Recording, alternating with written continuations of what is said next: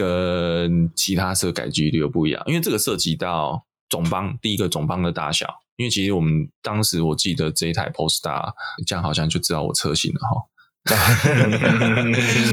总之这一台就是总帮并没有特别的改，所以它跟家用的总帮、家用车的总帮其实差不多，然后一样后面也没改。好，所以它并没有什么，就是它的脚感是不太一样的。嗯，就是前面前段还是非常的长，那个空虚位很长。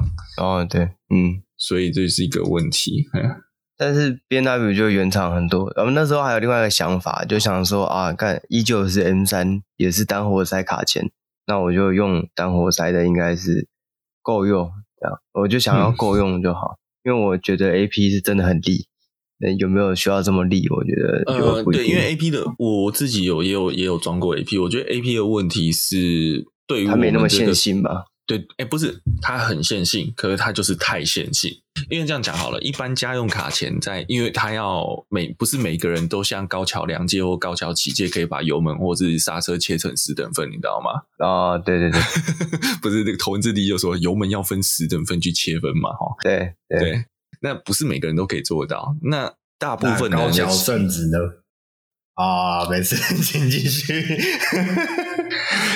对，然后，然后，然后，其实大部分的人，他要求的是，我一看他要慢慢踩，要的时候在紧急的时候再大力，但他平常的时候其实是可能没有办法那么精确控，所以就就有点像我们开大马力的车，油门操控就要细腻嘛。可是开小马力的车，你就是零跟一也没有关系嘛。你的油门给法是零跟一没有关系，嗯、所以一样刹车其实对他们的，我讲我，这是我的理解，就是初始上一般家用车设计宽容值会很高。好，所以你说 A P 不线性吗？不对，我觉得如果你把那个力道画成一个曲线图的话，我觉得 A P 反而是真的是一条直线哦，你踩多少就多少，嗯、而且它很早就结合。那 Brembo 的脚感会比较像呃偏向原厂刹车的感觉，就是前面虚位比较大，可是它只要开始结合之后。其实那也是线性的，只是它就可能比较陡峭。那这有两个好坏处，就是说 Brembo 的话，我觉得踩起来就是你后面的持续性会觉得比较强，大力而且大力，而且真的是越踩大力还是越有，然后直到你轮子锁死。可是 AP 的话，我之前碰到的状况就是 AP，但这是我的感觉，跟每个人踩 AP 感觉不太一样。可能龟龟你你的车跟我以前那台车又不太一样。那我觉得 AP 就是你一刚开始一含上一点，它就含上去了，但是也是太过线性，造成说你有可能再多含一点。它嘣就锁住了，很快就锁住。然后还有另外一个问题，就是说你咬上去之后呢，然后你反而觉得后面的力道不足，就是更后端的刹车力会不足。嗯、就是你很快到达那个巅峰，但是因为它就已经在你的来令可能跟碟盘进这个摩擦力的饱和带，跟你的轮你轮子抓地的饱和带，造成你其实后面。应该可以提供更大的刹车力，可是因为它很快就到达那个临界点，然后你后面就虚掉。这是我自己只有之前踩一遍，所以 A P 变成它是踏板可能有假设分踏板深度可以踩十段好了，我觉得 A P 可能踩到六段，后面的四段是不好不能用的。嗯，好，那那 Brembo 反过来，Brembo 是前面的四段没有用，但是后面的四段有用。对，这是我自己的感觉啦。嗯。对，所以有有那天也是去处理刹车问题，然后去的是一间呃之前没有没有开过我这台车的的厂商，那他在处理的时候，他们就说：“哎，你那个怎么刹车踏板的行程这么长？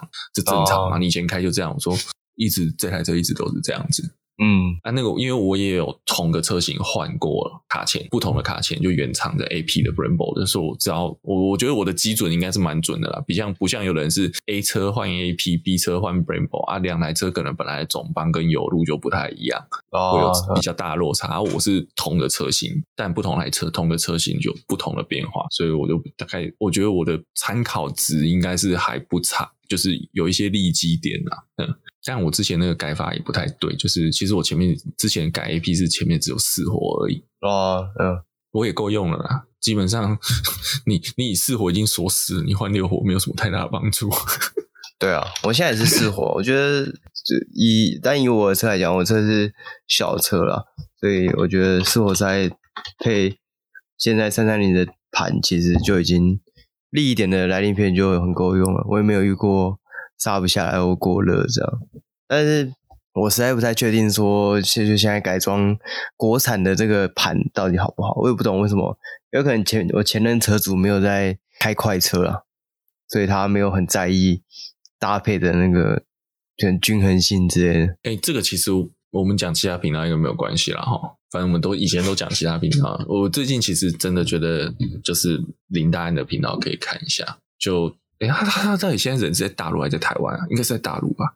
哎，没有在台湾，他是台在台湾开改装车厂车厂，我知道，对啊，然后他 V 代理 VP 嘛，对对对，我觉得他 V V V P 大部分讲我们讲正规正规呃代理货应该是从他那边出来，没有错了，对对，然后我觉得他不讲很多很炫的东西，他蛮蛮有点像是那种汽修科频道那种感觉，你知道吗？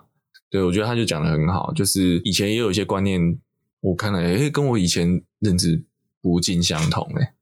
哎，我觉得大家可以去看一下，就是他也有讲，就是说，就是你刹车不是前后一一定都要，嗯，我很多台湾人很多喜欢那个什么改前六后四嘛，啊，对对对，明明前、嗯、以前前后都是单活塞，只是前面大颗的，后面小颗的，然后很多人因为视觉，所以他就一定要改前六后四，这样可能反而是危险的，嗯嗯嗯，他他他的理由是他他有讲他的理由，大家可以去看看，对，我觉得也真的是这样子啊，你要了解你车子的平衡。啊，包括他，我觉得他有讲到一个很棒的，就是那个降避震的问题。就是以前我们降避震都很多人都改装店，我真的不会演那种很有名的，然后超级有名，就是超级连锁的那种改装店。你觉得他应该很厉害吗？哎，我讲的不是车力屋哦，哎，不行，这样好像有点针对性。我讲的不是汽车百货类的了哈，我讲的是就是真的底。不是汽车百货，是真的以底盘见长的店家，然后是连锁的那种，应该觉得蛮厉害的。好像应该连锁就都不厉害啊，也不是啦，就是但那总之就是我以前碰过在那边换，然后他们其实也改过蛮多跑车类的哦，哦超跑啊，呃这个娃娃啊之类的哈，他们也都有做啊娃娃娃娃娃娃娃娃青蛙的娃娃嘿。他们的其实也就是客人，他们比就是常常看到那边客人就说啊，你避震要降多少啊？就是用极值极值算，对不对？好，那它是极值之后，其实它是那它也自然也要四边要求平均，要求对的高度，它还是会用尺去量那个轮拱跟那个那个轮拱上缘跟地面的距离，就落下来之后，嗯，但是就会有那个问题，就是说为了求视觉好看，就是前后流的缝是一样的。嗯嗯哦，那当然，你这样就改变了车辆前后的高度，轴轴的高度，也不是轴的高度，轴的轴的高度是是一致，因为轮子落在地上，应该说那个塔顶的高度了。反正总之，本来车身重量应该是要平，车身应该是要平的，然后你降下降车身也是要平的往下降。可是有时候这样子，你看起来的那个视觉就变成前高后低，因为因为本来车子都高嘛，有间隙嘛，所以你屁股低。的那个轮拱小一点点，其实你视觉上看不太出来。可是当一降下来之后，你就觉得，哦，我后轮好像快长轮了，前轮怎么还这么高？哦，可是我这样看起来不好看，所以就麻烦师傅，你可以帮我调成前后都一样高。嗯，哦，哦这样你反而整个车子重量就往前倾了。嗯嗯嗯。哦，那这样就会让你的后轮更糟糕，你的后轮会抓不住。嗯嗯。哦，这个是我以前就知道，我觉得林，但是林南讲的更清楚。嗯，这个也是大部分人会忽略，或是甚至底盘店没有去注意的地方。我还有听过一个论述是，呃，就像刚刚讲的，为了求视觉平衡，所以比如说前轮的左右侧都会调的一样高，但是，诶、欸，你的驾驶坐上去以后，其实也会对它的没有错会有影响。其实这个东西跟什么有关？呃，我们就讲跟跟驾驶的体重有关。不是不是不是，我 我讲就是讲我们因因为然后大部分的车 K 码不能调，嗯，所以大部分人做四轮店也不会去管这个东西。嗯，但是因为我们自己稍微有比较在注意，我们会去注意我们自己车的 K 码。那你在做四轮定位的时候，那个 K 码左右是不一样的。嗯，你不可能空车的时候左右是一样的，那是不对的。嗯，哦，为为为什么？因为就是要考量。驾驶压上去之后的重量，所以其实比较准的四轮定位，真的他们在做是驾驶坐上去，嗯，是这样在做那个定位，嗯。嗯嗯，就是如果你的你的那个避避震器是什么都可以调的话，嗯，因为这样才可以确定你这个驾驶坐上去的时候，车子的姿态是最理想化的角度。所以结论还是不要乱改车。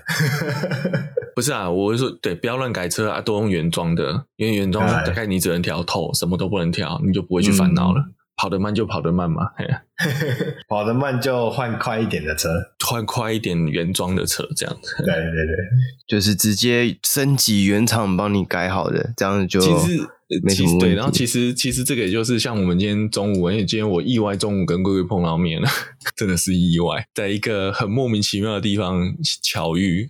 然后我后来就聊嘛，其实就讲，其实你如果收了一台车。然后假除非啦，除非就真的是这个车子怎么讲比较特殊，不然你其实收一些中老中古老车，可能六七年以上的车好了，其实你后面做上去的改装品都是都是赔掉的啊，对，就是它都不会带到到时候你要再转手的那个车架上面，嗯，都是赔掉。所以其实最好的是什么？就是原装。买来的时候就符合你的需要，嗯，这是最棒的。对，修车的钱也都是丢下去就没有了。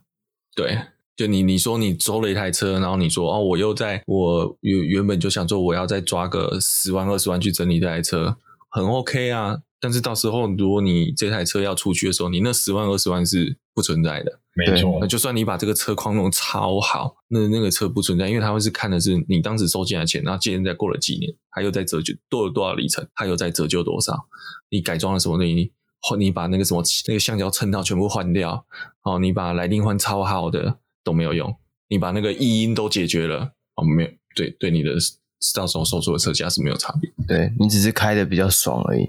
所以其实我觉得就端看啊，假设你今天这台车收回来就是给它开十年，那的确十年后你有没有改装？其实讲真的，那个价钱大概都已经差不多烂了哈。嗯、对，那那就我觉得就算了，就是这就是一个长久用品。那的确十年，我觉得你就自己开的爽，比产值剩多少更重要。嗯，但是假设你今天设定是说我要买回来起来，然后可能我开个半年到两年，我就要再把它转掉，那这样其实是一点都不划算。那时候改装老车的好处、优点就是不太会掉价，但缺点就是也不太会涨价。也通常是，除非除非你那台老车的其他台都撞掉，就全台湾剩你一台。哦，对对对对对，独特性。这个礼拜大概比较惊悚的新闻，应该就是那个特斯拉掉下去的事情。对对，直达 B one。那是 B one 吗？还是？我觉得那个有点夸张了。就是你在看那个照片，那个下面是真的是完全被掏空，然后感觉是靠那个一层薄薄的薄油在撑那个车的重量，好不好？对对。讲真的，我你有看到你有看到那个掉下去的影片吗？有了哈，就是监视器画面。嗯、哦，有有有有。嗯，对。其实讲真的，什么事都没发生，嘣就掉下去了。这就是彻底，这是传说中的如履薄冰吗？诶，这那种感觉有像诶对，对，可是是薄油的柏。呃，对，然后然后一个重点就是，我觉得有一个要帮特斯拉平反，就是说，呃，第一时间啊，第一时间那个大家都说，哦，电动车太重了，一定是电动车太重的问题。但是一点都没有。嗯、Model Y，呃，应该说特斯拉已经是电动车里面比较轻的了。嗯，Model Y 重量不到两吨。你现在一堆，不要讲油电车，就 S Class 都比都比都超过两吨了。或者奥迪以前 A 六就超过两吨，所以绝对这件事情跟车重一点关系都没有。嗯，啊，这我要帮特斯拉平反。然后另外就是这个车其实蛮炫的嘛，这一台。事故车，对，他他他其实是有贴膜，然后不是就有新闻说车主刚交车，然后花了十五万贴膜嘛，然后就马上特斯拉版就有人说，哈，什么这个膜要十五万，会不会太夸张了？我想说，这个就是我们刚刚新前面新闻在聊说，什么东西叫贵，什么东西要便宜，诶，这只能说就是你自己看的够不够多这样子，或是你自己主观啦。眼界够不够开？呃，我倒不会这样讲，因为我觉得每个人对东西值不值这个价钱是一个各自主观认定。哦，但是十五万的膜一点都不夸大。你真的讲好的膜，又是变色膜，如果它又有犀牛盾，这个价钱，我觉得不敢说它贵，也不敢说它便宜。那再加上就是磨料是一个钱啊，店家手工技术要不要钱？这跟磨料有就没有关系咯。对，这这样讲让我很想到最近就馆长常讲的这样，发票要不要钱？这个 店面要不要钱？对啊，对啊，没有错。你有时候你就说为什么？我同样买一个东西，我从网络买跟我从店面买，为什么店家有店面的店家反而比较贵？店租要不要钱？对对啊，对啊，我请人要不要钱？好，都都是啊。小雨要不要钱？啊，然后再就讲说，有人就觉得，诶，Model Y 才多少钱？这花十五万贴膜。我想说啊。那个不到 Model Y 价钱的一堆都在花二十几万换轮圈的，为什么不能花十五万贴膜？对啊，嗯嗯嗯，对啊，路上也很多那个旧的 Civic 在贴膜是吗？哦，对啊，呃，不要说旧的 Civic，旧的 S 五也有人在贴膜啊。哦，旧的 S 五，你的这 S 五是哪一种 S 五？就是我们台湾保时捷的这个 S 五。哦，那你可以看，哎。诶，S 五贴膜不稀奇，你可以看得到 S 五，我觉得比较稀奇。对，所以我，我我觉得这个事情就是我主要想要聊的，就是说啊，但第一，这一定跟这台特斯拉一点关系都没有，也跟特斯拉重量一点都没有关系。大家不要看到电动车就觉得无限上纲一定是过重。哦，这个车子变重这个问题不是电动车嗯才有，嗯、但是我们会讲说电动车会加速这个进程，对，没有错。就像我们上礼拜聊的那个曼哈顿，很不幸的那个那个下曼哈顿停车场停车停车场倒倒掉的问题嘛，对。那这个是大家都要面临的，车子越做越大，就会越来越重，因为你要去追加更多的安全缓冲跟安全配备，嗯。嗯，没错。我这个好像那个听说那个建商也不是第一次出这种事情了。哦，所以以后在在新竹开车，那个路边停车看到旁边房子若是什么风差检测，可能小心一点。但是我好奇是他做怎样的工程会导致原本的这个？这是我现在讲说这是一个推测，理论上他应该要做好连续壁，他的连续壁工程要做的够扎实，然后你才不会有。侵蚀到路面、路基下面土石流的问题，因为它第一个，它那个并不是人行道，它那个是马路哦，所以假设除非你的申请是有像是你的两楼大楼下面有地下连通的这种情况下，不然正常你的施工应该不会做到马路上，不会做到马路范围，顶顶多是管线啦哈。那所以应该正常是要你连续壁要做好，才不会让土石的部分。去往你的这个其他地方掏空，或者是你的地下水乱流，所以这个其实是我觉得还是跟建章有很大的关系啦。不过这是我个人推测，嗯，不过这个这个回头还是其实。我们以其实那新闻一出来，我们在讨论说，那这个车主应该要怎么做？但第一个，他有保险啊，保险会处理啊，保险会至少先听说那台车已经判全损了，因为好像有伤到，哦、对，好像因为它的侧撞其实防火墙已经有变形了哦，所以那台 Model Y 已经有判全损。哦、嗯，所以第一个车主一定就保险公司会先处理它。嗯，那至于保险公司的部分的话，怎么处求他这应该也可以求偿国赔，因为毕竟他是在。马路上，对。对，它是马路，不管下面是什么东西，马路上就是归国家管，家对，地方政府跟国家啦，就是归政府管了，嗯，嗯，所以它是可以申请国赔的。而且想象一下，如果今天是有一个人坐在车上滑手机，对、啊，还好没有人，对，真的是也还好了，反正上面有安全气囊都爆了，其实人应该掉下去，我相信也也没怎样了。假设他要绑安全带的话，对对啊，应该是是不会怎样，但是你就会有一种。在玩云霄飞车的感觉吧，总是有 PTSD，不敢坐在车上，哦对，啊、对，不不敢坐在车上怠速这样。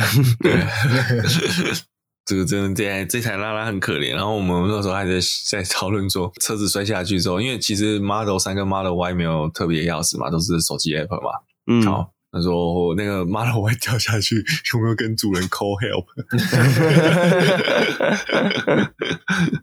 那小狗被欺负了，有没有跟主人汪汪叫的样子？说我掉下去了，请救我！”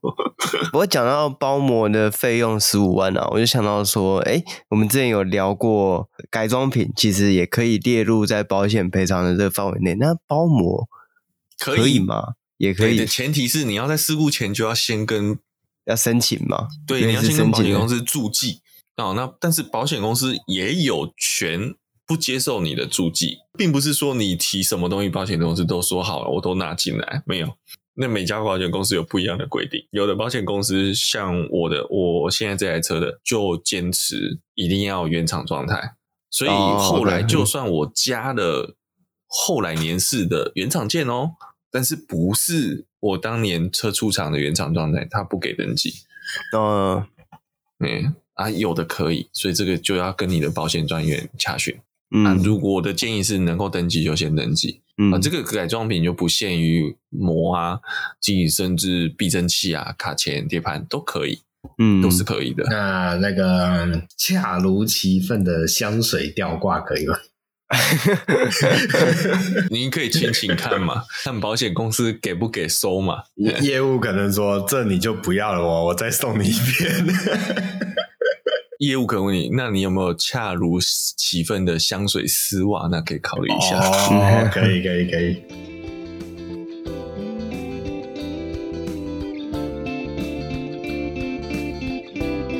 好，大家好，我是蜜龟，我是卷毛，我是学长。主题的第一部分。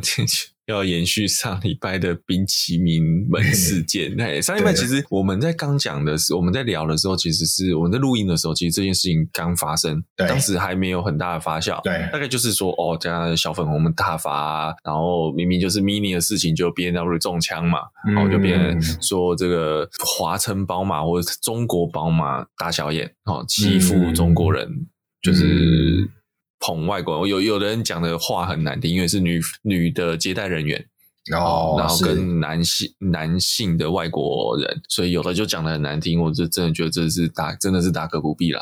然后就像我上礼拜我的立场是觉得说，这就是个案，大家过度解读。好，那这我得说我错了，我没想到这个小粉红的这个 玻璃心这么严重，就是这个在中国大陆真的这件事情就严上。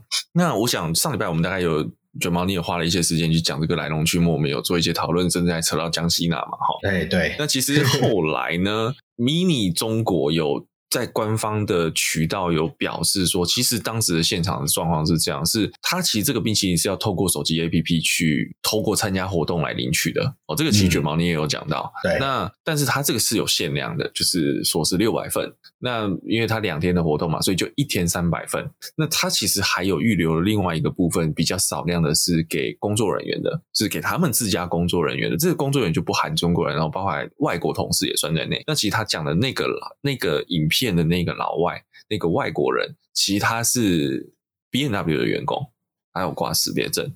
好，那这个是，嗯、但这个是 Mini 的回应，这个就你我我看起来是小粉红还是不买单嘛？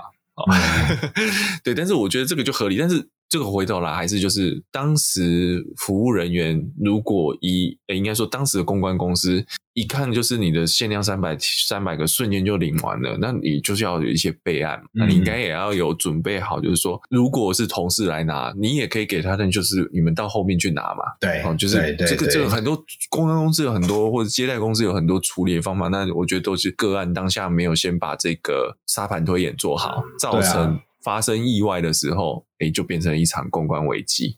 你就发个那个展场修个舔过的那个冰淇淋小棒子就好了，对不对？哦，没事没事，没事，当我没讲。是照那一天影片看起来的，可能会有反效果。哦哦，哦，这样就不太 OK。对对，我我觉得这个其实这件事情并不大，都是无心的。好，那你说那个女接待看到这个外国的，可能哈，假设我们相信她是 B N W 的外国同事的话，她非常开心，很热忱。我觉得这也是有可能的啊。好，这个。你看的自家人跟你看外面就是要来讨免费的那个态度当然就不太一样嘛，某种程度了哈、嗯。好，然后其实这件事情后来衍生就开始大家挞伐。其实我讲的好笑的是，《环球时报》的胡锡进他也来插一脚。嗯，好，就是就是他就说，其实这件事情是社群软体的摩擦了。那当然，这个比较衰的，我真的觉得宝马是衰，因为事情发生在 Mini，就宝马中枪，B N W 中枪。嗯嗯，哦，然后说，他说，其实这个 Mini 的工作人员的错误，并不值得全全中国的人，网络上面的民众对他们口诛笔伐。那其实这件事情他觉得太过 over 啦，但他后来又有在修文，因为你这样就对祖国不够忠诚。我想吴锡进也常常干这种事情，那第一时间讲的文不太对，马上又来修正。嗯，对，那我们觉得都是调整嘛。对，但其实这件事，呃，对对对，那其实这件事情，我觉得衍生了几个面向来讨论一下。第一个就是，但这跟车比较没关系，但我觉得这就要讲到是，接下来外国车企你在中国做生意。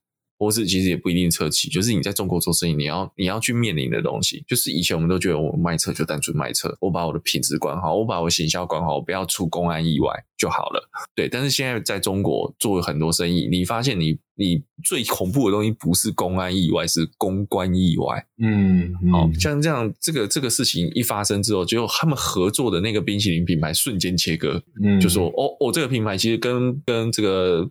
中国宝马跟 Mini 旗下任何活动没有关系，我们只是他们跟我买冰淇淋，我给他们冰淇淋。对，然后现场工作人员也跟我们冰淇淋品牌一点关系都没有，好，就是这样切割，很厉害。不过我觉得这也是一个停损，然后这个这跟冰淇淋公司的公关就做得很好，嗯、这公关停损就做得很好。嗯、然后另外一个呢，就是就次元切割刀拿出来。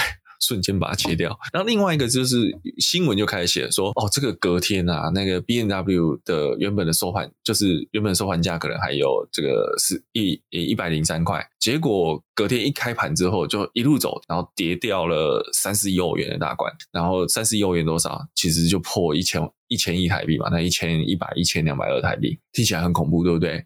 但其实我回来看一下，它就跌三趴嘛，所以跌 跌三趴很正常啊。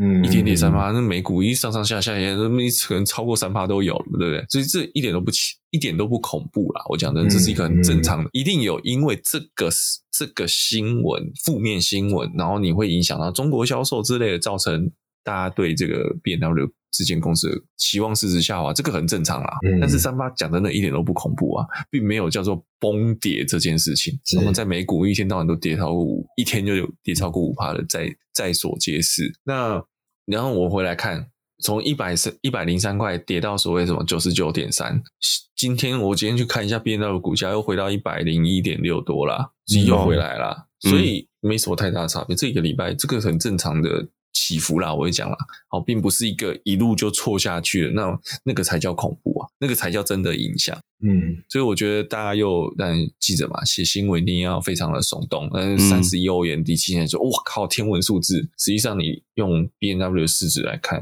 嗯，还好，这是一个一个公司可能本来就会经历的正常波动。嗯，对。然后接下来就是其他人开始放大嘛，就是呃，那个中国大陆就有直播主啊，就开始免费在外面街头发放冰淇淋啊。然后接下来接下来你就会看到中国特有现象，就是开始就有。有人一再讲是免费发放冰淇淋，一个人拿一个嘛？哦，我们通常一个，那如果一个人拿两个，我帮我朋友拿，就不是了。中国人就开始大包小包的直接拿了袋子来装，还有人直接推卖场推车来扫。嗯嗯嗯，对，嗯，然后真的不意外了哈。我不是说台湾不会，台湾有时候可能也会发生这种状况。然后另外就是其他，我们会回归车企的部分。好，其他车企汽车汽车品牌就见缝插针，这个小鹏汽车就直接发表说我们。发冰淇淋就会是真心实意的发，不会有缺货的问题。好，然后另外一个叫广汽，也就是直接官宣说，我们请大家吃冰淇淋，不设限，不限量。好，嗯、然后连那个一汽奥迪也是，就是试驾奥迪 Q4 e-tron，畅享冰淇淋无限自由，标语都出来了。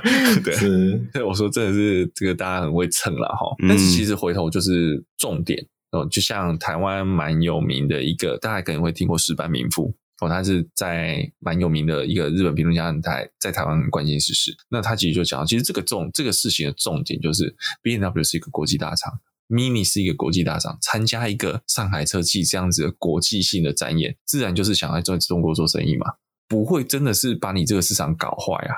讲真的啦，对对对对对哦，我今天就是来了地主这边，我当然就是。以地主为尊嘛，我不会要去特别要拆地主的台，嗯，所以其实这两个是这两个接待的行为，其实我真真的就是觉得是一个个案，但是因为中国的大环境因素，大家就要把这弄成是入华，弄成是这个歧视中国人，弄成分化，那你其实，在自己把自己的市场搞，就是中国在让其他。外国的企业来中国做生意的这不稳定的风险因素更高了。好，所以其实这个我就觉得要去思考的，就是说，当中国的汽车产业，呃，我国外的汽车产业以前会大量押宝中国哦，因为中国市场大嘛。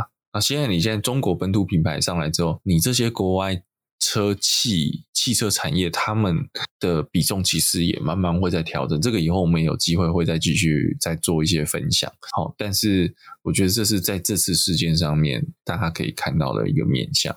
嗯，对，这个。这突然让我想到，最近不是苏丹内战嘛？对，然后就各国开始撤侨嘛。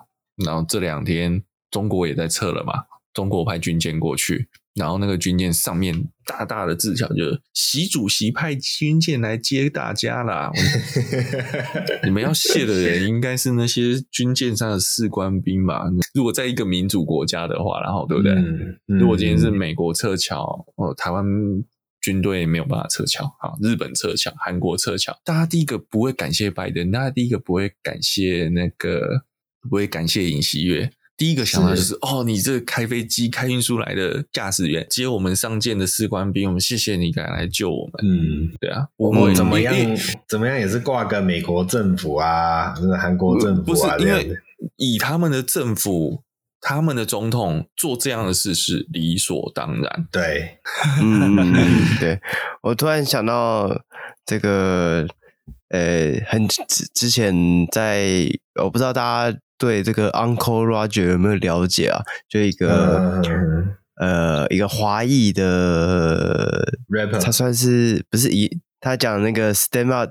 comedy 的这个这个艺人啊，对，之前有一个人设还蛮红的，就在评论别人炒饭，哎，讲炒饭很奇怪，对对，正经的炒饭，他就是评论那个英国厨艺节目做炒饭非常奇怪，对对对对，然后开始就大红特红，对对对，应该说他本来就很红啊，因为这件事情更红，对对，反正就是一个一个一个算是一个喜剧演员这样，那他曾经就有。不知道在什么状况下，就是不小心有稍微得罪了我们这中国的，就是有踩到那个线啦。对，但是他很马上马上就道歉，他道歉的速度快到大部分的网友都不知道发生什么事，然后他就去道歉。对对对，他自我审查速度快到就是，哎，大家说，哎，到底发生什么事？都还没看到，哎，然后就就有人道歉，先看到道歉一面才知道发生什么事，这样。对，所以就我预判了你的预判。对对对对，所以就那时候就大家就会说，哎，这个 Uncle Roger 就是真的，哎，非常的识相，这样就贵的非常的快，快到中国网友都吓到了，就是这么的爱国这样。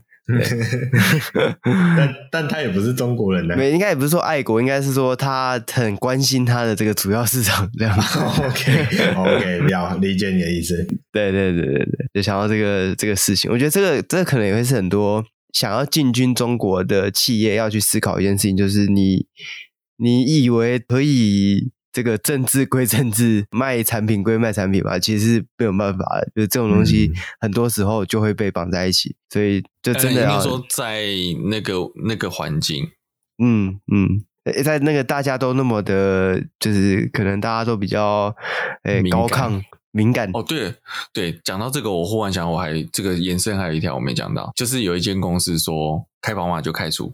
就是给你限期换车，如果你没有来不及换，那到时候就直接把你 fire 掉啊！我这这间企业，我后来去看一下新闻，这间企业没有多大了，所以就听听就好了。它也不是那个，如果你说是几千几万人的企业，然后说你名下员工里面如果有开宝马来上班的哈，这个那你就全部把它 fire 掉，那我觉得这就很严重啊。就是几十个人的公司，好吧，老板高兴就好了。哎，不过台湾其实曾经也有不能开宝马上班的公司哦。呃，可是那是因为竞争对手吧？啊，对对对对对，没错，对啊，没错。我觉得这就合理嘛。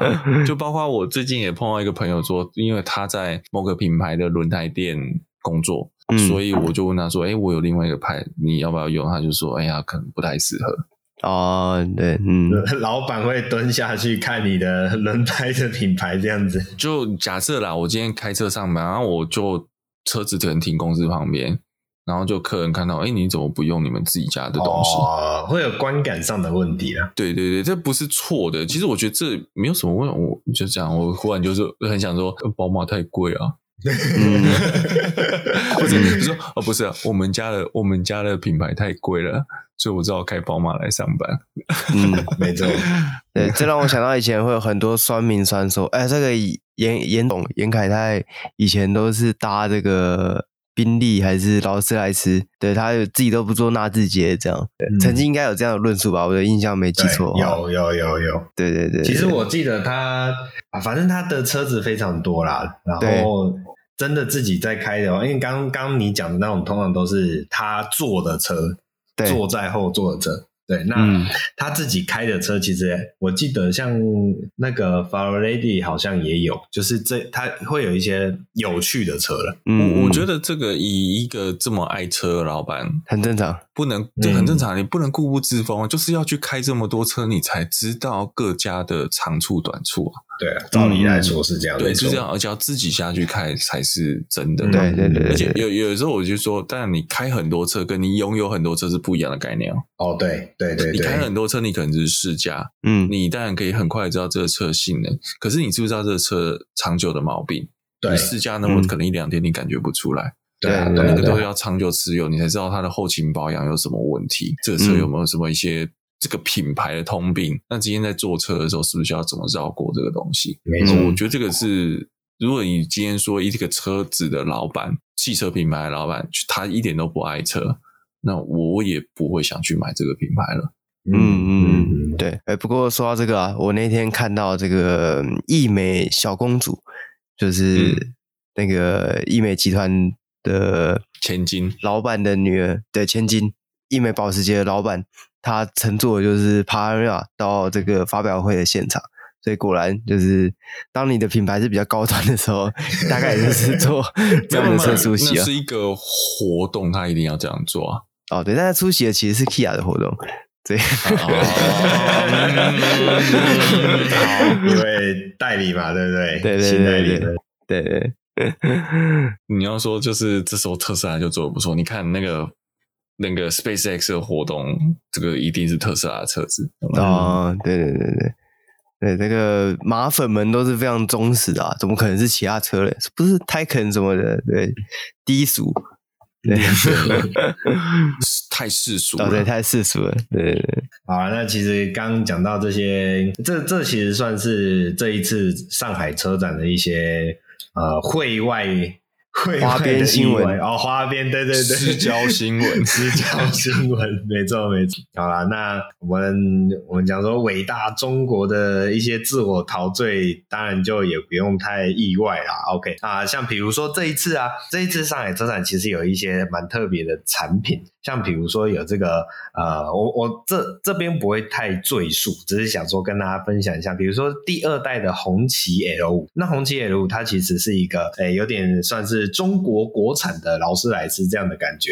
好，那这一次就有看到一些新闻稿，就是其实你有钱也买不到这么一款红旗 L，为什么呢？因为它强调这是这一台车其实是富含的一种社会形象，所以你其实是要需要有一些社会贡献，你才有资格买这台车，对吧？不是这种社会贡献，不是你有钱就就可以。OK，这样一些呃特别的内容，好，我觉得这像这种事情就听起来就蛮蛮蛮好笑的。好啦，那我们讲说这次的中国上海车展呢，其实还有很多嗯呃，我觉得算是蛮厉害的东西出现。就是我们上个礼拜跟大家分享到非常多的国际品牌在中国上海车展所发表的新产品的这个。状况呃，回到中国自己的本土品牌，其实这次也可以看到非常多强劲的呃产品，不管是面向我们讲说国际性的产品也好，或者是面向他们自己内需市场的产品也好，啊、很多很有意思的东西。那碍于篇幅啦，就可能会没办法一一的跟大家赘述。那这一次这个礼拜的，首先呢，我们来跟大家聊一下，就是来自于 MG 啊，MG 这个品牌最近在台湾也是非常的呃火热，哎，打得火热啊。的很有话题性啊，OK，那 MG 这个品牌啊，看到了他们最近所推出的这一款呃小跑车，电动小跑车，其实我自己看到以后是觉得非常的呃有它的呃特殊性、特殊意义。好，那 MG 这个小跑车之前在一些呃工信部的露出的时候，其实我们就跟大家做了分享了。那可能这边这一次我们就不会太详述太多呃细节。那光看到这台车的第一眼，你从它的整个车身的线条啊，你可以很十足的去感受到这这么一款产品它的一种动感的呃身形，其实是非常的好看的。哦，我必须强调是车侧线条啊，待会我会讲一下为什么。好，那这么样一个产品的定位，其实也蛮贴合 MG 这个品牌。哦，我们讲说的是以前的 MG，不是现在的 MG 啊。现在的 MG 其实我们可以知道，呃呃，它在前五年。哦，或者前五年、前十年，可能为了要求生存吧，他推出了非常多的像修旅车产品啊，像一些很明显是呃贴牌的产品啊。那我在想，毕竟这个品牌想要生存下来，当然前期是需要去呃用尽各种方法去获取到活下去的资源，所以他们推出的这些修旅车产品，当时就有很多人在讲说啊，这个失去了原本 MG 的精神。呃，我觉得。当你吃不饱的时候，谈的什么理想梦想嘛，对不对？那今天我觉得难能可贵的地方在于说，他们吃饱以后，他们开始往回头去找自己的初衷是什么。像比如说，呃，前前阵子的那一款，我忘记什么啦，一样是 MG 的品牌所推出的，有一点像呃，有一点像 Panamera 的产品，MG 七哦，MG 七，对对对对，我觉得它就。真的就是有他呃回头往回找感觉的那一种状呃那种呃精神在上面。那这一次再看回来，这一次的 MG Cyberster 这一款电动小跑车，你又更进一步的感觉到 MG 试图振作，试图找回自己以往灵魂的那一种状态。但是呢，我必须还是得讲一下，这毕竟是一个在呃中国市场底下诞生出来的产品。即便他身上留着呃来自于英国的 MG 对于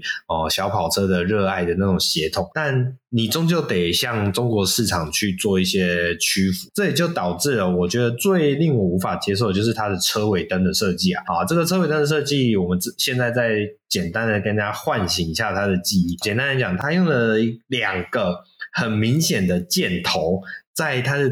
方正的车尾上面去勾勒出了这样的一个尾灯的造型跟形貌，然后呢，上方也用了一个我们想说现在很常见的 ㄇ 字形的贯穿式的尾灯啊，这么样的一些特征在里面，就导致这一款车在整体的视觉感受上面有这么点呃微妙啊哦，我不能完全说它丑，但是我也真的称不上它帅到哪里去。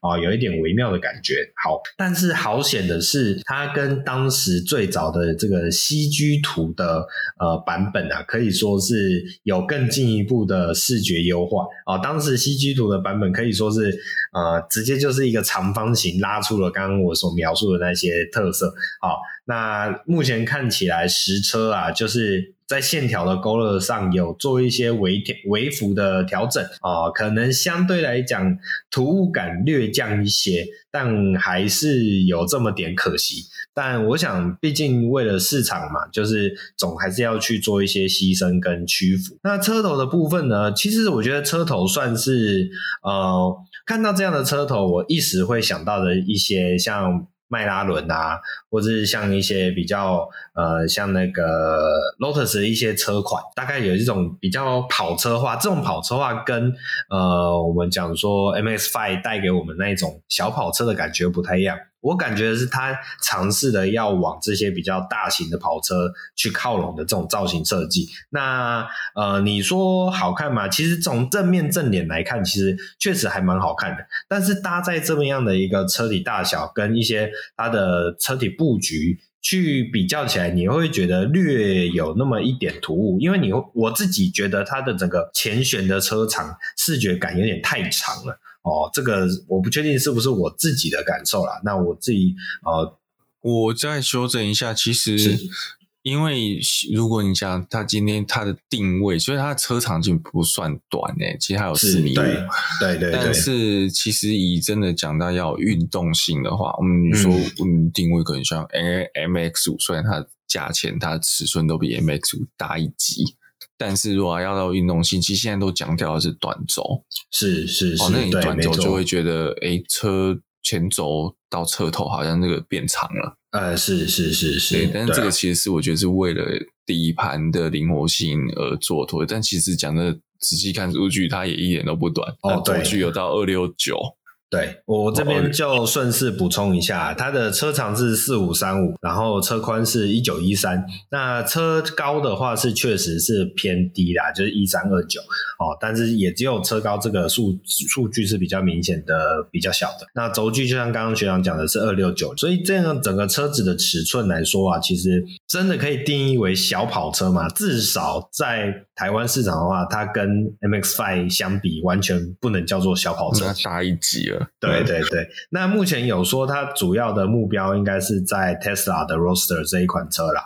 那呃，整整台车的话，呃，学长讲动力又又又又弱了、啊，动力又弱。就如果我们讲 Roadster 有出有 Roadster Two 有出来的话，是那动力又比 Roadster 又弱，OK 一倍有余，因为它大概五百五百匹吧，五百四十四匹，预计嘿，对啊是要破千呢。对对对，目前的动力数据预计啦，会有单马达跟双马达的两个版本。那单马达会采用呃后轮驱动，那高规的话就会使用这种四轮驱动。然后呃，就刚刚有提到单马达跟双马达嘛，那分别是哦，单马达本身就有三百一十四匹跟三百四十匹的两种规格。那如果是双马达的四驱版本的话，纵向马力可以来到五百四十四匹这样的表现。它跟 Roadster 还有一个算相近的地方，哎，Roadster 有敞篷版吗？好像等一下，Roadster 好像本来就是敞篷的吧？我印象中第一代是本来就是敞篷，但我不确定现在有传闻的二代是不是。有，因为还没有看到。对，但是 Roadster 这是本身应该都是在讲敞篷车吗？哎、欸，没有没有哦，没有一定的 Roadster 是硬顶哦。嗯哦，OK，那。这一款 MG 的 Cyberster 是使用这种软顶式的，然后有自动折叠、自动升呃自动折叠式的，然后另外还有再来是配上这种铡刀型的上掀式车门，而且号称是使用电动驱动，所以这整体来说，我觉得在科技感上面其实给的蛮足啦。那刚刚有讲到，不好意思，我打断一下，特斯拉的 Roadster 是有点像 mx 五 RF 的那种感觉。哦，它是 Targa 那种感觉，Targa 对，有点像 Targa 的那种那种，就是它是把车顶拆掉的，嗯嗯嗯，是是是，但它后面还是有，就是呃车头，就是驾驶后面是硬的车体，嗯嗯，好，那学长刚刚有提到，其实跟 Roadster 来相比的话，虽然确实在各方面数据上是逊色很多。但是哦，我这边要先强调这个呃，中华名爵没有付钱给我。对，我就是先强调的是，我们刚刚才在讲 MG 这个品牌，前五年、前十年，他为了求生存，他推出了很多人家会指着他的脸说不要脸哦，所推出的这种修理车产品。但是呢，他迎头赶赶上之后，马上就推出了这么一款车。虽然它跟 Tesla r o s t e r 可能在数据上，或者甚至是造型的成熟度、简洁度相比之下，你都不会觉得它可以呃有机会跟它能够正面一搏。但我真的必须强调的是，我觉得它的精神上是很有企图的哦。这也是我必须再一次对这一款车哦给予的一些我自己比较正面的评价。那这么一款车呢，呃，目计呃，目前预计可能会在明年开始执行量产。那当然，我们都知道啦，呃，真的量产之前，其实都还有很多的呃变数。那我们就期待这一款啊、呃、非常有特色的 MG 小跑车产品啊、呃，可以尽快出来，而且啊、呃，也许有朝一日有机会可以来到台湾。好，对，为什么、啊？因为它产地有可能不是中国吗？呃，MG 其实现在在英国是有厂、哦、也有厂的、嗯、哦，对对对对对，当然啦、啊，我必须说，呃，几率可能蛮小的，就是嗯，对，就是小非常多，但是就是抱有一点期期待吧，我这样觉得。那如果以后假设哪一天未来台湾有这台车的时候，它会不会喊出一个与中同归的口号，不会，不会是语音同归。哦，对对对对对对对对对。不过等下不对啊，因为它不可能国产啊。对，它不可能国产，它就一定是英国版啊。哎，对，哎，我们反过来讲，它有没有可能国产？其实它它比较应该有机会要国产才会导入台湾吧？对啊，就是零件，我不觉得，我不觉得这台车会国产，因为因为你在它的它在台湾的卖的量太少了。哦，对了，不不可能，它因为以它的动力级距，以它的车格，你在台湾就不可能大卖，你在台湾不可能大卖，你在台进台湾组装没有什么好处。我我知道，我知道，有些进口车会限量，所以我们也许难得可以看到限量国主车，四台，四台，还要抽签。对，好，那这个。卷毛讲的 MG，其实我觉得这次上海车展同步，然后有一台车我也想跟大家分享一下，但这个跟我喜欢的 Volvo 或者我们讲 Polestar 也是有渊源的，就是 一样是大吉大利吉利集团里面的极客，啊，极客它在之前极客零一，后来是另外一台极客零九的样子，它是 SUV 嘛，然后后来现在最新出了一台叫极客 X，那极客 X 是蛮有趣。我其实极氪 X 台湾也不会，也不会有机会看到这台车，因为它一定是纯中国大陆制。但我会讲为什么想要分享极客，是因为极客就是大吉利集团嘛，而吉利的这个有些技术都是共用，包括连 Smart 都是吉利的一半，Smart 的股份有一半是吉利的，Mercedes-Benz 也有一部分是吉利的。那所以我觉得吉利的技术是。我觉得这台车有一些特点，是我们可能未来在相关的汽车的产业上面会看到哦。然后像这台车其实的定位是一台小车，它虽然是一个呃四座车，然后但是它的车格很小，所以它这台极氪 X 的定义不像之前那几台是要做一个呃极氪品牌本身定位就比较高阶，但是比较特殊的是，它这台极氪 X 的定义是要给所谓的年轻族群。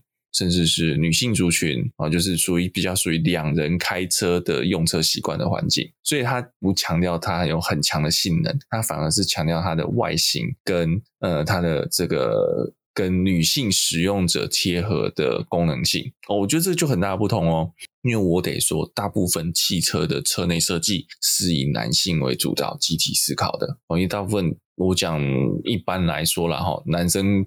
开车的可能性会比较呃，时间比占比可能都会比较高一点，所以大部分的车厂在设计的取向都是以迎合男性使用为主。那这台车其实它有很多小思维的细节是用女性的角度去思考的。那不过我得说这台车外观实在不好看，所以外观我就先跳过。那极客 X 一个很特殊的就是你从外观看不到门把手，完全没有门把手，它其实是一个。触控式的，你碰它，那它这个门就会弹开。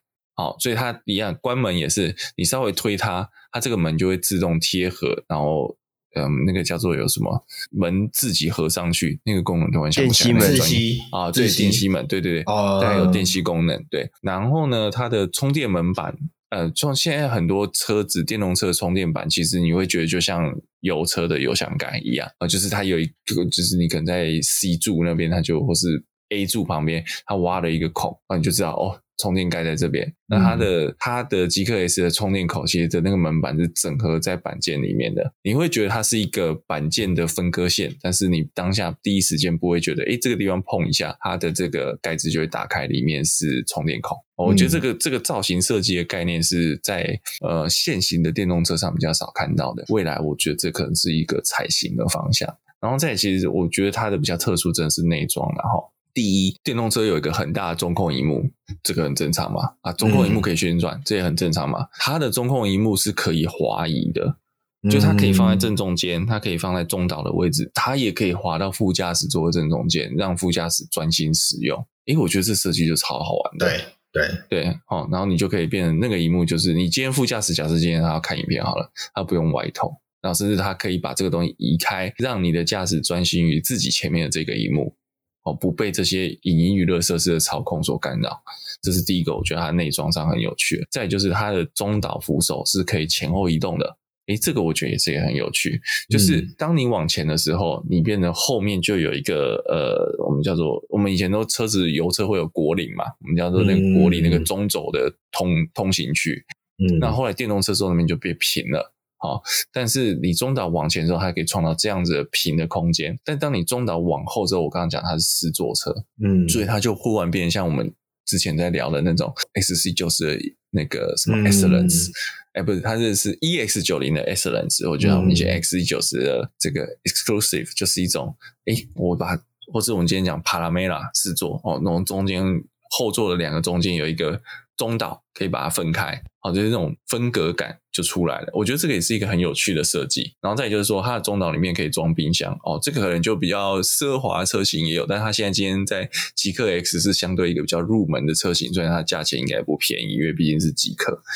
对，它有这样的功。然后我觉得最有趣、最有趣的是它的后座的空间设定。它的后座的座椅是也可以折起来的哦。可是它折起来并不是我们讲的那种什么后面倾倒、后座倾倒，然后创造后座跟行李箱连通的大空间。不是，它的折起来是后座的座椅垫、屁股座那块往上折。那往上折，它可以创造两个功能。第一个是你的前座往后倒的时候。它有一个比较平常的倒移的空间，所以你前座往后倒，它就不会卡一个角度哦，它不会这样 K K 的，不会像我们现在往后倒，因为屈就于后面还有个座椅垫不能动，那你这个后椅背一定有一个角度，它可以弄得很舒服，这是第一点。第二点就是说，它当它往后倒，它这个后座折起来之后，其实你后座门打开，它就变成是另外一种置物空间。然后极有趣的就是，它就所谓叫宠物模式，就是其实它变成是你的狗狗可以坐在后座，不用坐在行李箱，然后你也不用担心你的狗坐在椅垫上会去抓你的椅垫，因为它这个后座椅折起来之后，它下面是硬塑胶材质，造成跟你的前椅背其实它是用硬塑胶的材质把狗狗夹起来。好，那我觉得这就是一个诶很都会化两人生活的思维，因为你两人生活，你就是没有小朋友嘛，没有小朋友，你就会有。毛小孩，嗯，那你毛小孩，你要带毛小孩出门，这就超方便的啦。你不用想说我要把毛小孩丢后座，或者把毛小孩丢好道，然后毛小孩丢后座，它有可能会狗狗就是会不小心把那个椅子刮破，对不对？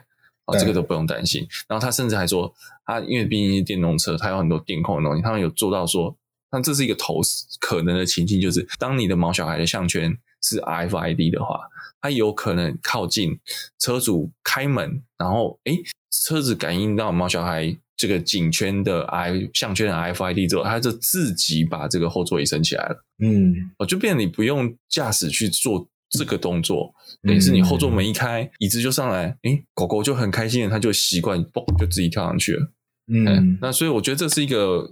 这台极氪 X 真的，我觉得是你说它外观很特殊吗？没有，然后它里面有很多很好玩的巧思，嗯，然后这个是在欧洲车厂真的我到目前还没有看到的设计。嗯，所以我真的觉得中国车厂大家不要去歧视。虽然我们前面大体前面一直在笑说小粉红、小粉红、小粉红，但是中国车企讲真的，为什么它可以去抵制宝马？它可以去抵制 Mini，它可以去抵制这些欧洲的老厂牌？其实有一个很大的原因，就是因为它的自主品牌真的已经够强了，它可以做出一个就是为了中国市场专有的、特有的，然后可以喂饱自己的产品线。嗯，好，所以我觉得极客这个设计是呃蛮破格的。第一个真的是说，以前我们都有讲说是，因为我今天这个车子可能是要吸引女性市场，但是其实你终究去思考这些欧系车在所谓家用或是它要设定成可能比较偏女性车主用车，我觉得它很多思维都还是用男性用车的基础再去想说。女生可能会喜欢什么东西？嗯嗯，但是我今天反过来，这个极客 S 的思维就是，我今天如果是一个女性车主，她的第一顺位就是先是一个女性车主，我怎么去做这台车？嗯、我觉得这是一个很大的思考角度上的不同，嗯，是蛮有趣的。嗯，啊，所以这样看下来，其实这一款极客的这个 X 嘛，或是我们讲说 Zeekr 10的，因为极客之前的命名其实都是以数字为原则。所以它这边的 X，我觉得是可以解读成这个罗马字母的 ten，对对对。好，那但是我还是，我虽然我们刚刚有捧了一下，但我还是要不免俗的来酸一个小点，对，就是我觉得它的车子的正脸的造型有点辱华了，为什么呢？因为就是它的车灯啊，看起来就很像那种呃传统呃美式电影里面印象中的那种。华人的眯眯眼，然后呢，他的那下面那两条又很像那种呃刻板印象里面华人那种小胡子，所以 我只能说你终究要辱华了，连你自己都辱华起来了啊！这是这个，所以我不从一刚开始就说了不要看这台车的外形嘛？哦，是是是，对对，极致的刻板印象，完全不想琢磨于这台车的外形，不管是前脸还是车尾啊、哦，我知道了，其实。现在这个中国第一梯队的自主品牌都很积极的在向外拓展它的市场，所以这一款车如果到我们讲说到欧洲或者是到美国上市的话，哦，这个很快的就可以让路上的人辨识出啊，这就是一台中国车。不过我得说，极客的设计一直以来跟领克一样，嗯，就是我。我就觉得它不好看了，然后对，有点微，我不能说不好看，我们要讲说有点微妙。对对对，啊，就不同的审美观了。OK，好啦，那以上就是我们本周的节目了。那我们可能最后还是再提到一下，就是今天前面可能讲了很多哎、那些东西，但是最后还是必须要再提醒大家一下，就是中国的汽车现在在世界各国都慢慢的在输出当中，所以呃也慢慢的会走入一个就是中国车呃可能会慢慢的。跟比如说韩国韩系车或跟日系车会有这种并并驾齐驱的印象会慢慢会出来，所以大家还是要随时的了解一下。就是既然你是一个爱车的人，你也是要了解一下啊。我们讲说中系车是不可忽视的新兴势力，好，跟大家做个分享。那以上就是我们本周的节目啦啊。那个喜欢我们节目的话，记得帮我们按赞、订阅、分享，不管是脸书啊、Instagram 啊、YouTube 或是 Podcast 各平台都可以帮我们做留言、按赞、评分。那我们下一拜再见。拜拜，拜拜，拜拜。